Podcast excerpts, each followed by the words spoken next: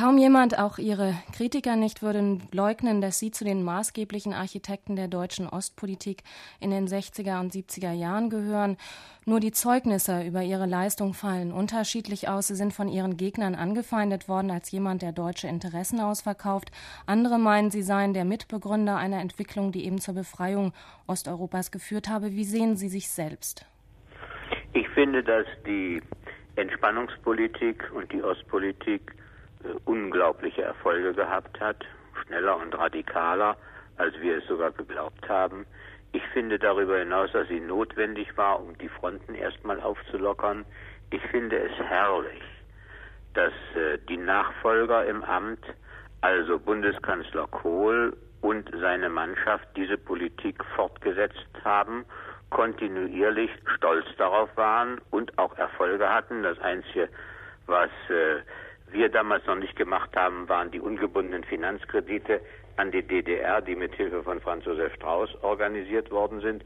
Also ich kann nur sagen, das ist in Ordnung. Also Sie sehen Ihre Ostpolitik, sage ich jetzt mal, auch als Ausgangspunkt für das, was sich jetzt in den letzten 3 Jahren entwickelt hat, ja, seit Öffnung der Mauer. Das ist überhaupt nicht zu bestreiten. Das hat ja auch der Bundeskanzler inzwischen so gesagt.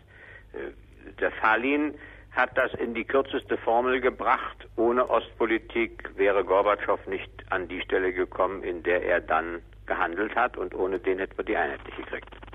Genau das aber meinen ja die Gegner. Ich komme jetzt mal zu sprechen auf einen ganz anderen Punkt, nämlich auf den NATO-Doppelbeschluss Anfang der 80er Jahre, die Diskussion um die Nachrüstung.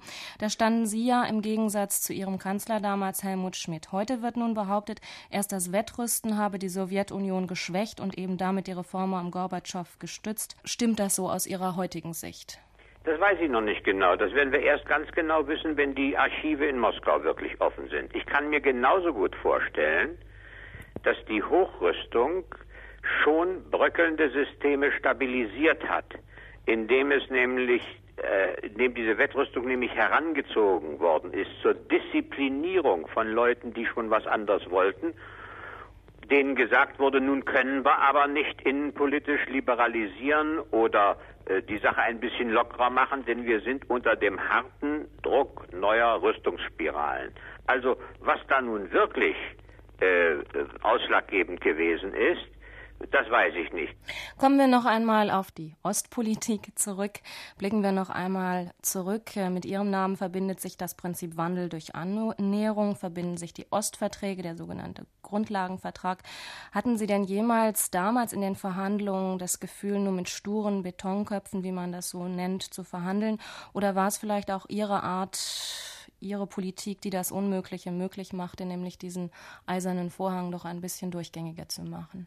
Am Anfang habe ich festgestellt, es war mit Herrn Gromikow schrecklich zu verhandeln. Es war wie mit einem Eisblock zu verhandeln. Danach wurde der Mann im Laufe der Zeit und der vielen Gespräche etwas umgänglicher. Dann habe ich festgestellt, dass mit den Russen leichter zu reden war als mit den DDR-Leuten. Familienzwist geht besonders tief bekanntlich. Und das war mit dem Michael Kohl, dem Staatssekretär der DDR, schwerer als mit Herrn Gromikow am Anfang.